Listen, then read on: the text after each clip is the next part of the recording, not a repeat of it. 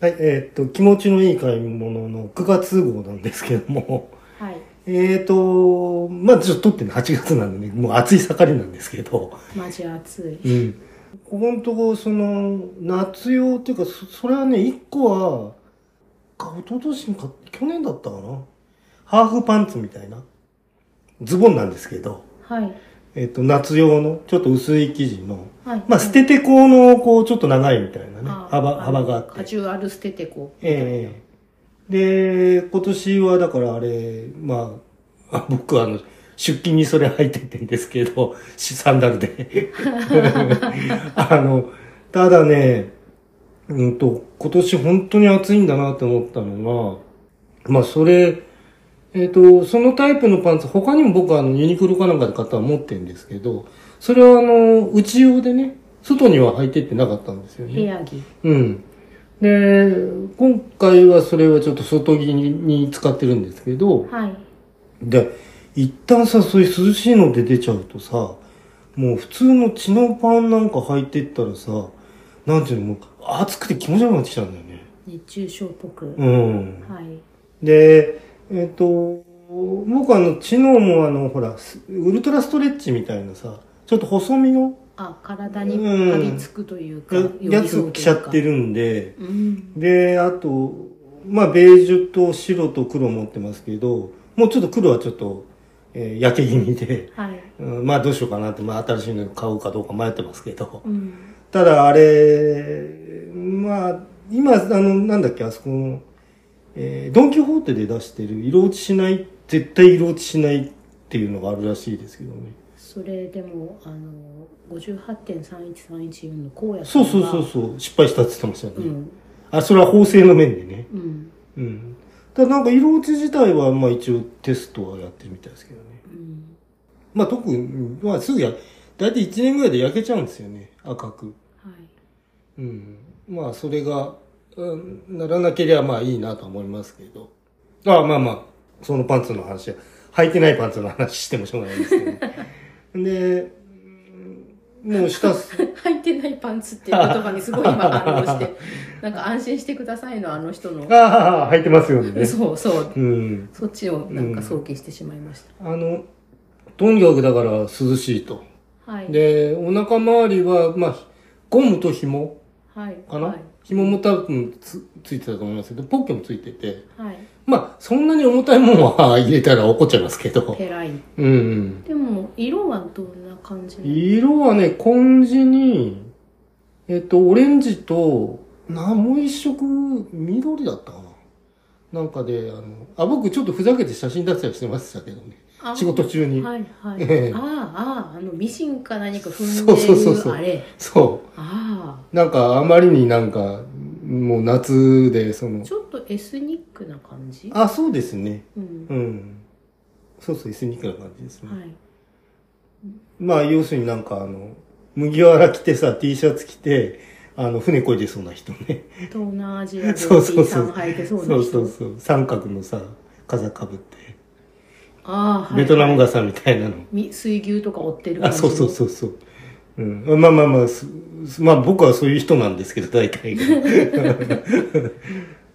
で、だからもうちょっと手放せないというかさ、今年は本当手放せなくなりましたね。よかったですね。うん。で、だからもう一個、ちょっとストレッチの性能強くて、それは裾まであるんですけど、ただ太ももとかちょっとワイドになってて、はい、まあお腹もゴムだと。で、それもちゃんと、リバーシブルで履けんだったかな。確か。珍しいです。うん。で、だから多分裏側にもポッケちゃんと入ってると思う。なるほど。うん。柄は？柄は紺地に白のなんかまたふざけた柄ですけど、紺って言ってもちょっと明るめの紺なんで、ブルー。うん。はい、で、白がわーっと柄入ってるやつですけどね。うん。うん。まあどうでしょうかってことはありますけど、ね。足元は、膝下は割とピタッとしてて、そうですね。お尻とか太もものあたりが余裕が。ゆったりしてる。うん。サルエルパンツ。ああ、そんな感じかな。うん。うん、まあワイドまでいかないんですけど、うん、うん。まあとにかくもう、まあ年齢も年齢ですんで、なるべく締め付けないものをね、の方が楽になってきましたけどね、うん、はい。でも選択肢がたくさんあっていいですよね。昔の、うん、今から例えば20年30年前の年齢がもうすぐおじいちゃんって入るかもしれないくらいの人の服の選択肢ってあんまりなかったですよね。ああ、まあまあそうね。なんかスラックスみたいな、そうですよね、一択とか、うん、作業ズボンかスラックスっていう、うんうん、なんかこうセンタープリーツが一応あるような、うん、そうね。もうセンタープリーツは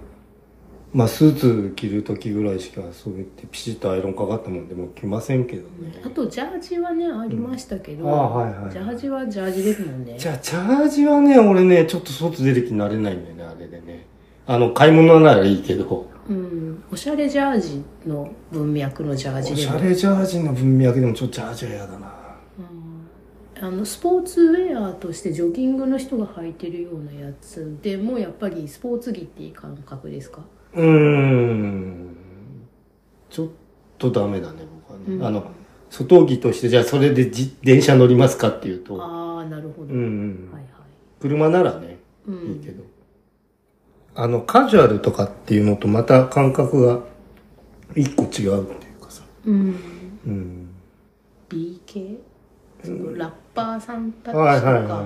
クラブのなんかそのちょっとやからっぽい、うんうん。だから僕もアディダスのこうジッパ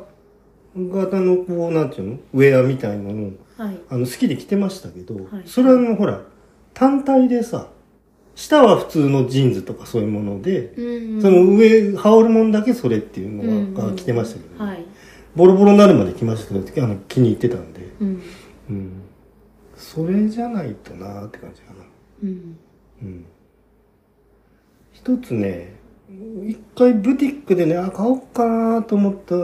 僕下北沢で遊んでた時にあるセレクトショップがまだあって、そこをやっぱりそのねなんかちょっとしたこうなんつったらいいのマリン系の本当ジャージ素材のやつとかラッシュガード、ああなんかね海遊びで着るような、うん、そうそうそうそうそう、はい、それでね一個いいジャージあったんです、ラインが入ってるね、はい、安いし買おうかなと思ったんだけど、まあちょっとやめちゃったんだけどその時はね、うん、どうもジャージはね俺はそんなに得意じゃないよね昔から、うん、まあまあそのねパンツはもうすごく今年はもう大活躍して、はい、でだからもう一個のユニクロで買ったのもこれ履いてちゃおうかなと思ってるんですけど、ああもう世の中で流行っている時だったらチャンスですよね、うん、流行ってない時だとなんか部屋着で電車に乗った人になっちゃうけど、そうそうそう。ただやっぱりそのサンダルっていうのは通勤はちょっと怖いんですよね、うん、踏まれちゃいそう、うん、つま先が危ない、すごいなんていうのなるべくなるべくこう人を避けて立ってますけど、うんうん、皆さんどんな足元なんですか？他の人仕事中はサンダルだよね。あ、うん、その通勤の電車で脱ぎ合わせてる人たち。脱ぎを普通にほらなんだスニーカー。はい。うん。うちはスーツ着てる子はいないんで、うん、昔からね上司もスーツでは仕事してないですけど。うん。巻貝さんはサンダルじゃない時は足元は。まあスニーカーですね基本ね。うん。うん、そのスニーカーで、うん、スーパークールみたいなやつがあるんですよ。軽くて通気性がすごいあるやつ。ああ、はいはいはい。だから、スニーカーもそういうのに変えると、ああ、なるほどね。ガードしつつ涼しいやつがあるみたい。うん、うん、うん。あ、なるほど、なるほど。ただね、俺割かしね、スニーカーを、雨天に入ってどうでしょうかって話もあるけど、割かし雨対策なんだよね。スニーカーのスーパークールなやつは雨は全然ダメです、うん、でしょ、すごいしみしみになります、うんうんうん、というのはサンダルが雨ダメですよねなんていうの裸足ならいいけどさ、うん、そうですそうです。でね跳ね上げちゃうんですよ結構、ああゴム製とかだとね、はいはい、でなんかこうキュッキュッキュッキュッこう空気の入る音もするし歩くとね、うん、はい、うん、まあちょっともうちょっと大きいの買えばよかったんだけど、俺ギリギリサイズの買っちゃったからさ。うん。なんかサンダルでも、うん、いわゆるこう突っかけタイプのやつと、うん、そのあホールドしてあるんですか。そう、足首を固定できるとか、ある程度その底があとスニーカー底みたくなってる、そうですね、スポーツサンダル、それこそ沢遊びみたいにいけるようなのもありますよね。ありますね、グリップがしっかりしてるやつ、それだとその跳ね上げもあんまりなくて、そうだよね、まあ裸足で履いて、濡れてもいいようにして、なおかつ生まれるリスクもそんなにないっていう、だから僕の履いてそのビルケンシュトックのやつもいいやつならね、革でこうパチンとこう止まってるみたいなのありますよね。基本コルクでそこがそんなにでも高くないんですよね、ソールが、まあまあそうだよね。どっちかというとその都会靴っていうのはないの、どうなんですかね、あれビーチか B さんではないけれども、自然派っていう感じの人が履いてるイメージでビルケンは。その他にそれこそアディダスとかゾーマとか、そういうスポーツメーカーが出してるスポーツサンダルっていうジャンルのもので、そこまでスポーティーな感じじゃなくて、街着っぽいやつがあるんですよね。そうですね、厚底みたいなのもありますもんね。もありますね、今多分今これ話してるの8月ですけど、ABC マートとかからセールの案内が来てたので買い時かもしれない。あ、そうなんだ。ああ、まあまあモデルチェンジのシーズンオフになっていくってことなのか。あと巻貝さんがそんなに足のサイズが大きくなかったら、意外にレディースのスポーツのちょっと厚底気味のそのサンダルとか履いていけちゃうんじゃないかと思うんですけど、そのデザインがベルクロで落ち着いてるやつだと、そのキラキラしてなければキラキラしてるとさすがに性別が怪しくなってくる。そうだよね。あ、俺でも高校の頃さ、網サンダルっていうのが流行って、キラキラの女の子がさ、こうメッシュでさ、こうキラキラキラってなってる、つっかけ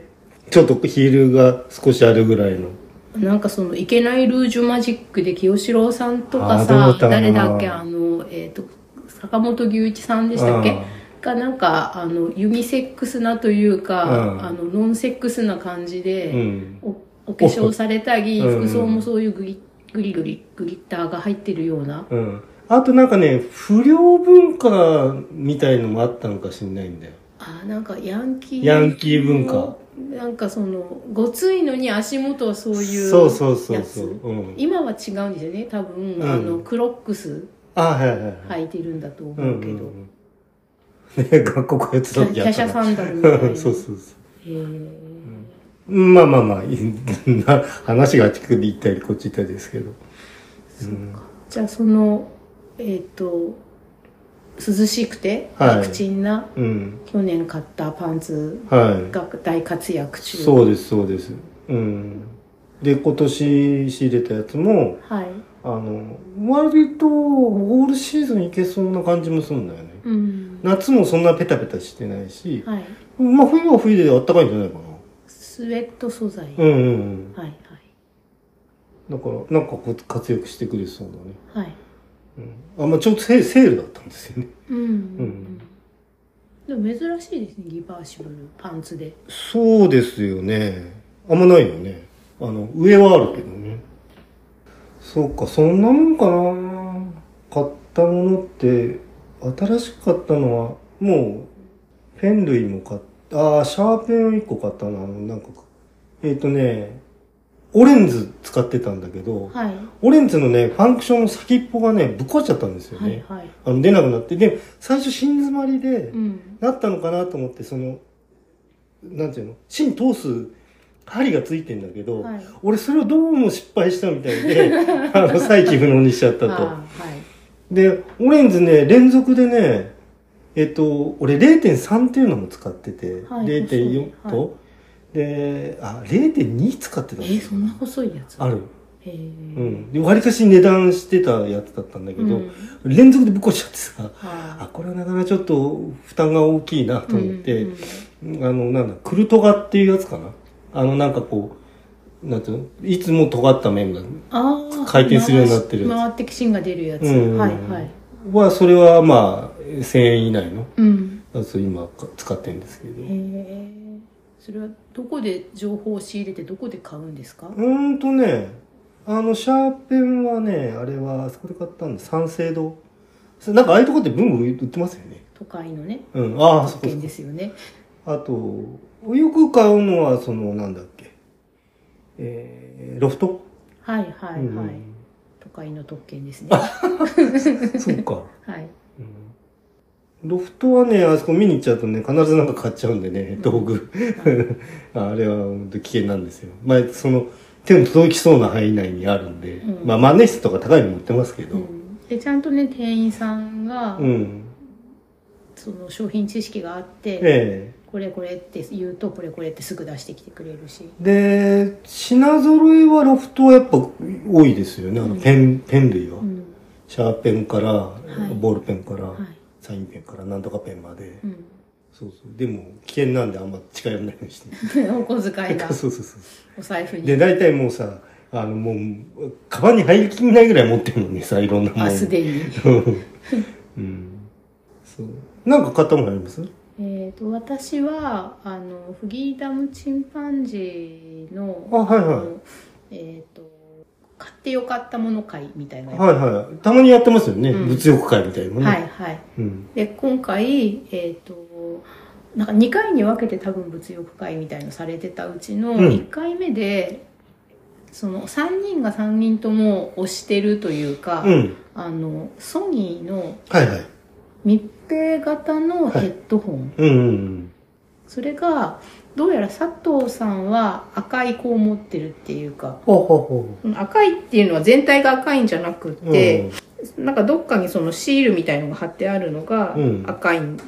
あとそれの青いやつがあって、うん、でその赤い方はミュージシャンの人がボーカルの人とかギターの人がモニターヘッドホンとして、はい、うん、そのどうやら使うのにいいような音構成というか、うん、あ、その音質構成ねになっていて、うんうん、まあぶっちゃけそれで聞くと下手に聞こえるとかって言ってたんですよね。あ、かえって、うん、多分、うんうん、あらが目立っちゃうってこと、うんうんうん、ピーキーなのかな、うんうん、だからそれでその歌って自分で聴いたやつが上手に聞こえたら、うん、あ、うまいよ、うん、よっぽどうまいはずだっていうふうに、うんうん、でそれでそうじゃなくて青い方って言ってるのがあって、それはミュージシャンの演奏する側の人ではなくて、うん、あ、内容違うの、色で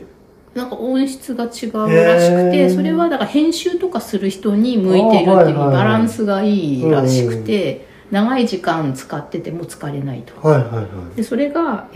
ソニーのMDR-7506 っていう番号のやつで、へで、まあそれを聞いてる時にでも高いんでしょってやっぱり思ってたわけですよ。ヘッドホンなんてすごい高いのもあるけど、まあ、安くても3万くらいはするんじゃないかなって思ってたら、なんか1万円ちょいで買えるって何ですってっていうふうに思って、速攻調べて、はいはい、で何個か取り扱いをしている通販のお店がある中で、もともといいなっていうふうに好きなその通販会社というか、うん、Amazon とかじゃない方ができればいいなって思って、うん、Amazon とかヨドバシとかいろいろある中に、うん、最安値がたまたま私が買おうと思ったタイミングは、うん、サウンドハウス、あ、サウンドハウスってありますね、うん、でそこが一番安かった、1万3000円くらいだったかな、1万2、3000円、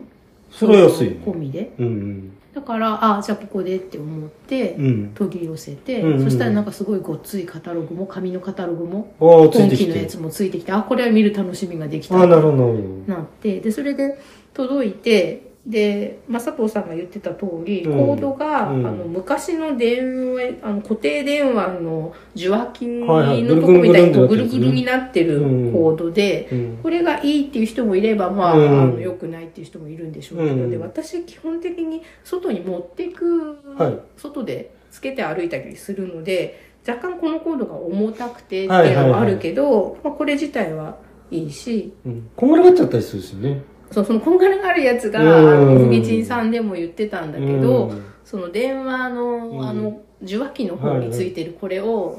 もともとのくるくるじゃなくて変な風にぐるぐるになって、うん、酔って夜で一緒なんだね。そう、なんか元に戻さない人信じられないって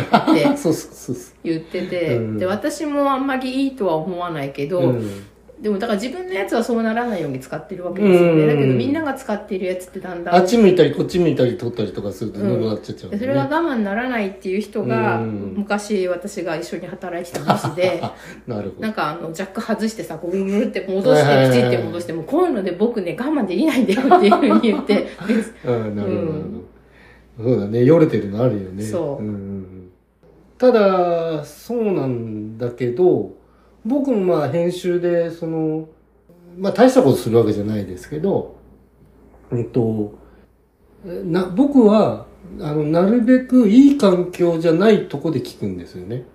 であんまり高くないヘッドホンでオープンエアのやつで、はい、要するに雑音込みで、聞こえるように、はいはい、いい音質ので聞きすぎるとさ、なんていうの、みんなこの音質で聞こえてんだろうってつい思っちゃうんでさ。それは本当にいい音質で聞きたい時にはそれがいいんですよ。そういういいヘッドホンの方が、だけどあんまりこうなんていうの、そうね、3、4,000円ぐらいの、Bluetooth のやつで、はい、電車の中でさ編集したりするんで、あ、そうですね、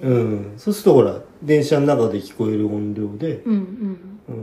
ただなんていうの、外の拾ってるノイズは消えちゃうんでね、それは良くないって場合もありますけれども、なんかそれは撮るときに声が入ってても気がつかない。あ、そうそうそうそうそう、とかね、夏だし夏の階段みたいなのありますけどね、そうね。でも音楽やっぱいっぱい聴いてた時は密閉型のやつ使ってましたね、特にクラシックなんかだとね、やっぱこうなんか没入感もあるし、今ゲームやる人なんかもね。あ、確かに、ゲーミングってヘッドホンも光るんですかね。どうなのかな。光ってても自分じゃ見えないよね。そうだよね、まあでも今配信があるから光ってるといいんじゃない。あ、そっかそっかそっかそっか、あれ使ってんなってわかんじゃないですか。なるほど、それは全然その視点がなかったです。で今まで使ってたヘッドホンがそこまで悪いものではないんですよね。コスっていうメーカーのなんかスポルタプロみたいな確か名前のやつで、ヘッドホンのこうヘアバンドに当たる部分がシュッとね、金属のバネみたいなやつでできていて、バネって言ってもぐるぐるのバネじゃなくて板バネですけど、板バネね。でそれがこう互い違いにシュッてこう入り込むから、すごいちっちゃくコンパクトに畳めて、ただ開放型なので、音漏れが多分ある。で、ただそれってすごい本当に頭のこの上にかかる部分とか、あと耳のにこうイヤーマフの部分がとても小さいので、それをした状態で上から布の帽子とかをかぶることができたんですよね。なるほどなるほど、ごつくないと。ニットキャップとかを全然被るのに邪魔にならない、干渉しないっていうのでそれにしてて、あとあれですよね、どうしても耳掛けっていうか頭掛けじゃないと怒っちゃう人いるよね。あ、私そうなんですよ、耳に入れるのが。だから無線の特にイヤホンはまず使えないというか、即日なくすとか落ちてどっか行っちゃうのがもう確実なので。俺でも一回あれ聞いてみたいけどね、イヤモニタータイプの、プロ使うやつ、あと私はノイキャンを試してみたいっていうのがありますけど、まあ基本ノイキャンのものって、電池がセットされてるわけだから、電源がないとそれができないわけだから、重たくなるのが絶対そうなので、割と長い時間使うので重たいものは疲れるんじゃないかとか。私割となんていうの、優先信者なので、まあそれはそうだよね、じゃなくていいのでケーブルがついてる分もうすでに重たいんですけどね、でも今僕が使ってる iPhone はもうさジャックがないからさ、ヘッドホンジャックがだからここの iPhone のこうなんていうの、こう接続端子にアタッチメント入れますよね、はいはい、入れないとダメですね、うん、そう、それで俺はもうその有線のは諦めちゃったんだよね、うん、私はその iPhone の他にiPod Touch を持ってて、はいはい、そっちには着ついてる何っていうのこの、うんうん、この先っちょのちっちゃいやつ、うん、ごつい大きいやつじゃなくて、はいはい、がついてるので、まあそっちで聞いてるからいいんですけど、うん、もうこれはね太くしたりちっちゃくしたりっていうのはここ先っぽだけのアタッチメントありますけど、ね、うん、でもそれがもうすでに重いんですよね。ああ、そうなんだよね。じゃあただある程度の本当音質を担保するには、うん、やっぱごつくないとダメなんですよね。うん、だからその場合そもそも iPod とかに、はい、挿すことを前提に、ね、してない機材なんですよね、もともとがね、うんうんうん。そうね、だからそろそろ僕もなんだっけ、録音機器、はい、なんていうのこういう iPhone じゃない録音機器ってありますよね。はい、ありますよね。うん、なんか MP3 でトレンダーがなんだか知んないけど、ああいうのもなんかいいかなと思って、うん、結局なんかみんなそのよっぽどお金とか環境を考えるんじゃなければ、うん、iPhone のマイク最強みたいにおっしゃってますよね。そうね、戻ってくる人はいますけどね、うん、まあ、巻貝さんと私2人で、うん、横並びではい、マイクに向かって喋るみたいな立ち位置で収録をしているので、はい、いいけど、これが4人とか3人とかになって、ね、うんうん、何方向からかになると、うんうんうん、そりゃいるでしょうね。あ、そうだよね、うん、多少の指向性はあるんでしょうからね、うん、まあでもこれかなり3人ぐらいまではいけるよね多分、うん、他の番組の人と一回撮ったことあるでしょ。はいはい。あれ撮れてたもんね。うん。ただそうすると他の音ももっと拾いやすくなってるのかな多分な。うん。3人、あ、そうですね。周囲のね。うん。環境音が。うん。うん。私もう一つ普段使いではないけど特殊な用途で片耳だけだけどヘッドホンっていうのを持ってるんですよね。こうかけるやつヘッドホンなんだけど、イヤーマフが1個しかなくて、はいはいはいはい、反対側の耳のとこは耳の上のとこまでで、こう押さえるバーはついてて、で、片耳開けた状態で、多分左耳だけあって、右耳が開いてるやつがあって、はいはい、うん、これは自転車に乗る時用に使ってたんですよね。ママチャリとかですけど。なるほど。で、茨城県の条例で、はいはいはい、自転車に乗る時に、そうですね。片耳開いてれば一応条例違反にならない。ヘッドホンとかの両耳のものは基本 NG の自治体がほとんどで、で、茨城県はそのヘッドホンを買った時は少なくとも片耳開いてれば一応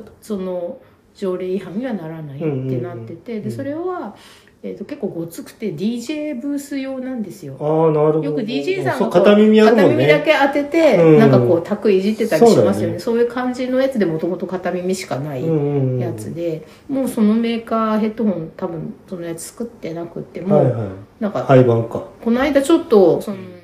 のソニーのヘッドホンを買うときに、うん、そういえばヘッドホンって今どうなってんだろうって思って。うん、見てみたら廃盤になってて、結構オークションで高い値段になってて、ね、うん、今でも、まあ、単に形から入ってかっこいいっていうのもあるんですけど、それ、うんうんうん、で、うん、それはそれで悪くなかったんですけどね、うん、あ、でもまあモノラルでしか出てこないと思うよね。両耳に来るのかな、そういうのって、うん、どういう、まあ基本モノラルで来るんだと思うんだけど、モノラルミックスになっちゃうってやつ。ステレオでも。あ、まあ、両耳に振り分けられはしないから、うん、ただ両耳ヘッドホンの右耳の音しか来ないわけじゃなくて、あ、違う、片耳に両方ミックスした状態で、両方の音がやってくるっていう、振ったりはできないっていう。うんうんうん、よくね、株の情報とか競馬中継みたいのを片耳ヘッドホンとかでこうちっちゃいラジオで聞いてる人いましたよね、昔。そんな感じで、結局この買ったソニーの新しい MDR-7506 っていうのを普通に、使ってみて今までと同じように、うん、でそれはすごく良かったんですねまず、うん、で一番良かったのはなんでこれ買おうかなって思ったのは今まで結構開放型のヘッドホンのまま、最近ちょっと新幹線に乗って実家とかにちょいちょい行っているんですけど、はいはい、今のところまだある程度空いてる状態で、乗ってたんですけど、ただやっぱり隣に人がいる状態で、音楽ならまだしもポッドキャスト番組を聞くっていうのが音漏れがね、隣の人に音聞こえると喋ってる声が、あんまり良くないかなとか、あとはその駅の構内みたいに結構うるさめなところを開放型で聞いてると、そうだね、その結構ボリュームを上げないと聞き逃したりとかして、ストレスになったりして、で大きくしてるから、そのまま電車に乗ると今度隣の人の迷惑に音漏れでなってるんじゃないかっていう心配があるのと、あと北陸新幹線なんかすごいトンネルが多いんですよ。そうだよね。それで隣に出たり入ったり出たり入ったりするから。その新幹線そのものがそのトンネルに入ってなくても常時なんかね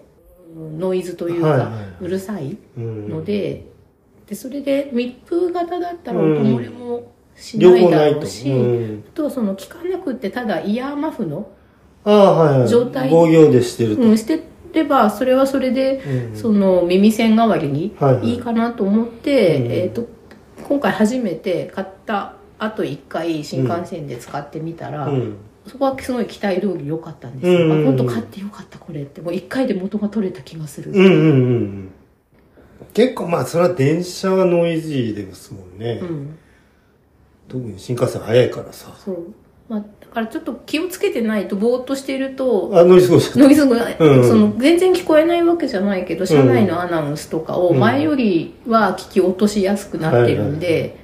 つけたままちょっとうとうとすると、下手するとなんか目的の駅で降りれないかもしれないとかっていう心配だけちょっとあるけど、そうだな。もうでも僕も随分ヘッドホン自体はもうほぼ片耳ずつしか音楽聴かないからさ、ポッドキャストばっかりだから、要するに録音じゃないや充電が切れたら片耳ずつ入れ替えっていうのでずっと聞いてるんで裏技ですね一種の、だから意外とでも片耳ずつ使ってる人いいんじゃないかな。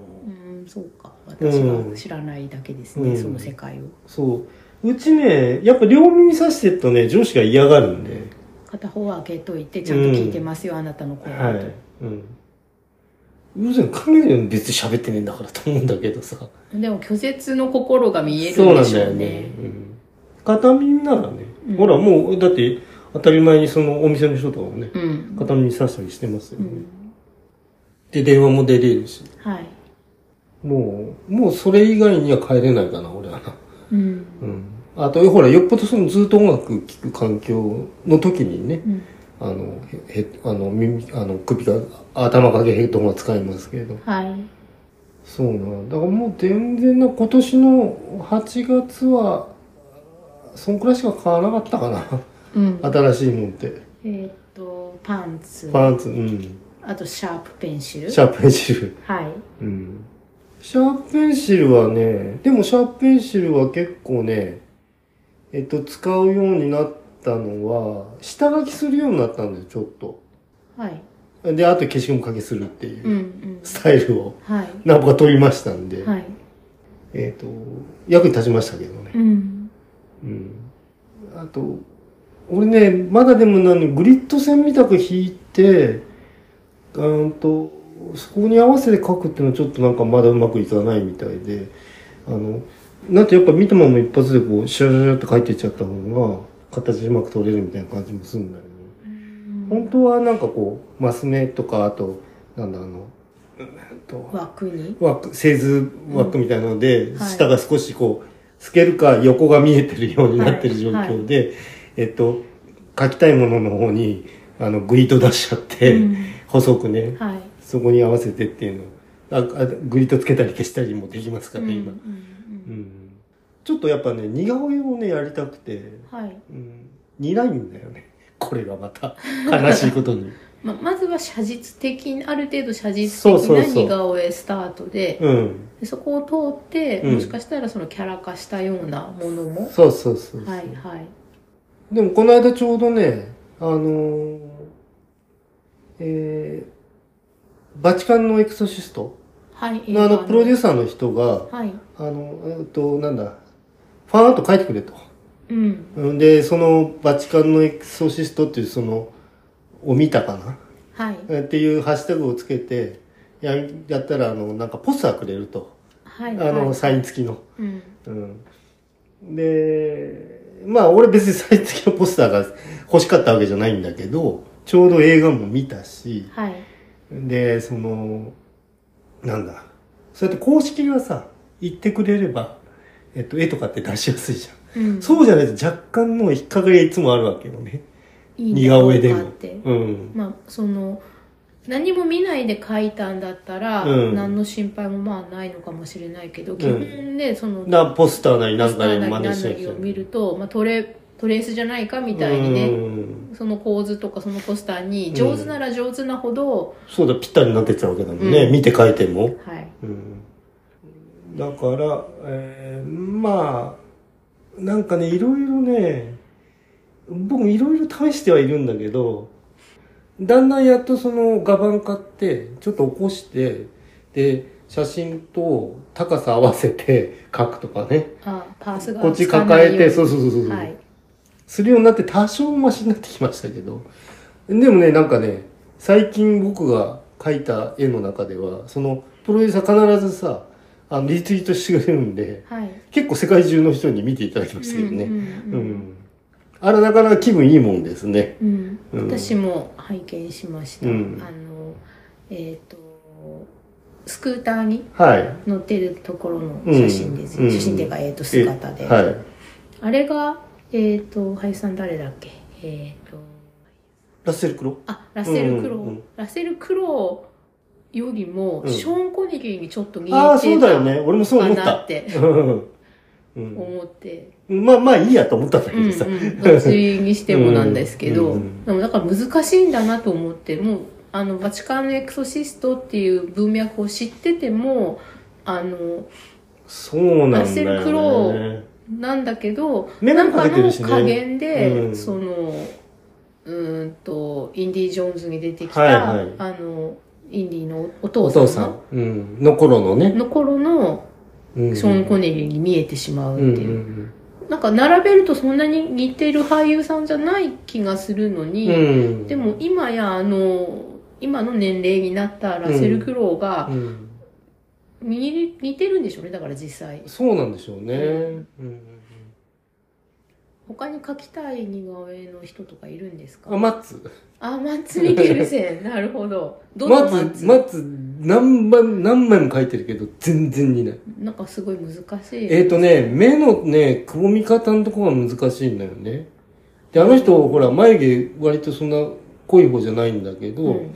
あそこ影にして描くと、眉毛に見えちゃうのよ、どうしても。その落ちくぼんでるっていうか、このなんで眉のとこの骨のところが、そう、はいはい。でね、あの人ね、顎の張り方とかもものすごい特徴的で、でそのね、でも顎はシャープですよね。顎シャープに見えて、実は意外と張ってんだよ。ギってなんか噛み締めてる時の顔のニヤって顔がそうですけど、でね、そのニヤっていう顔がどこからニヤかっていうさ、どこで顔がニヤってなってんのかってすっごい難しいのよ。そうですね、マッツ・ミケルセンのプライベートショットみたいなやつが、まあ名前で検索すると Google フォトみたいなところに、Google 検索の画像検索にいっぱい出てきますけど、基本ちょっと困り顔の苦笑顔ですよね、マッツって。でもちょっとやっぱニヤッとしてるとこ描きたいんだよね。で、その目尻のに、だから本当はね、ほっぺたをね、うまく描かないくちゃいけないんだと思うの。ぐっとこう上がってるニヤっていう感じって。それでシワがそこに従ってついてるっていうふうに描くと、目尻のシワとね、そうするとうまくいくのかなーとか言って思って、ってるんだけど全然うまくいかない。なんかいきなり書かずに何か途中通り過ぎるところがあるといいんですかね。何かを書いてから松を書くとうまくいくみたいな。そうね。まあそのラッセル・クロウも実は何十枚も書いたんですけど。はい。うん、やっ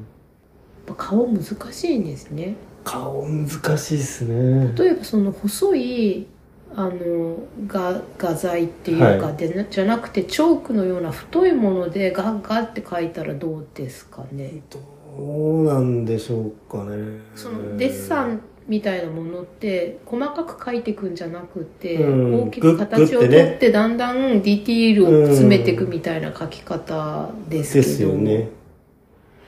そうなんだよね、うん、あとはもう禁断かもしれないけどまず一回トレースしてみるとか。うん。トレースについてはですね、はい、カイサルの休日さんで、はい、非常に詳しくね、ある画家さんの作品についてなんかやってる回がありますんで。ええー、昔の回、やらない方がいいっていう。いや、違う。やってもいいっていう結論で。うん。うん、結構その、昔の画家さんも、意外とみんな使ってたんじゃないかみたいな文脈で、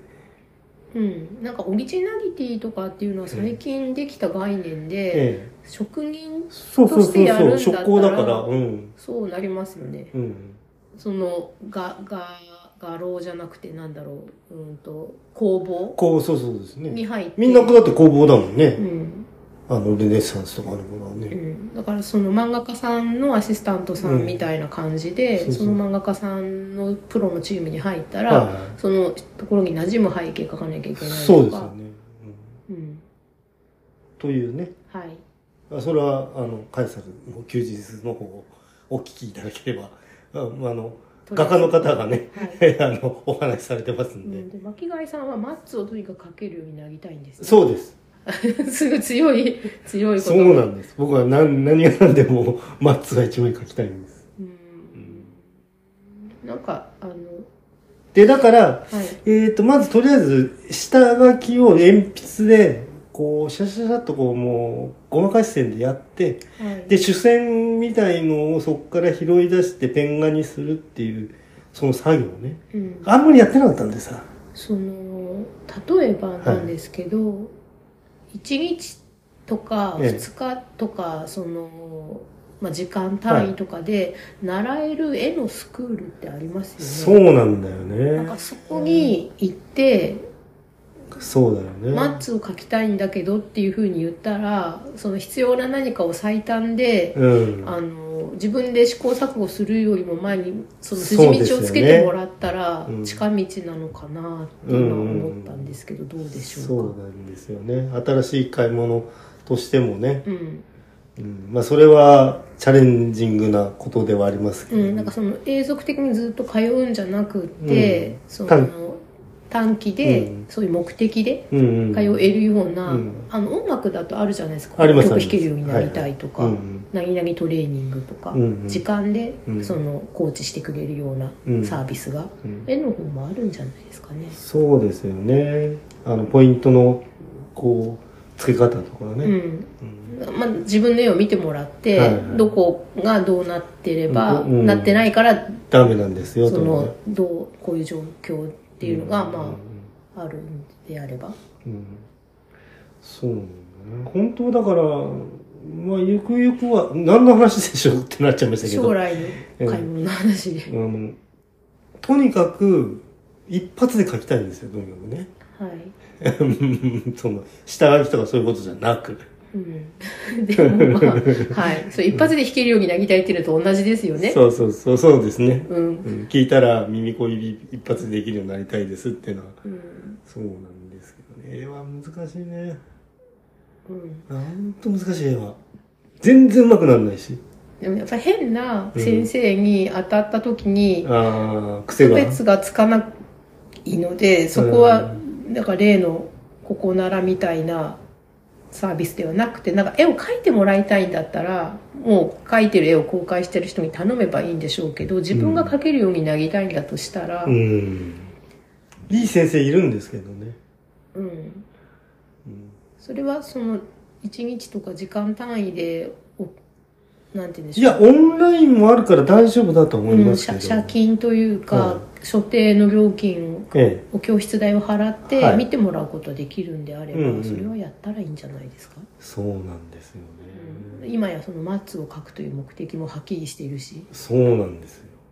俺マッツ書きになりたいな、絵描きじゃなくてマッツが描けるようになった後に他に何が描けるようになってるかも楽しみですよね。きっと何か得るものが、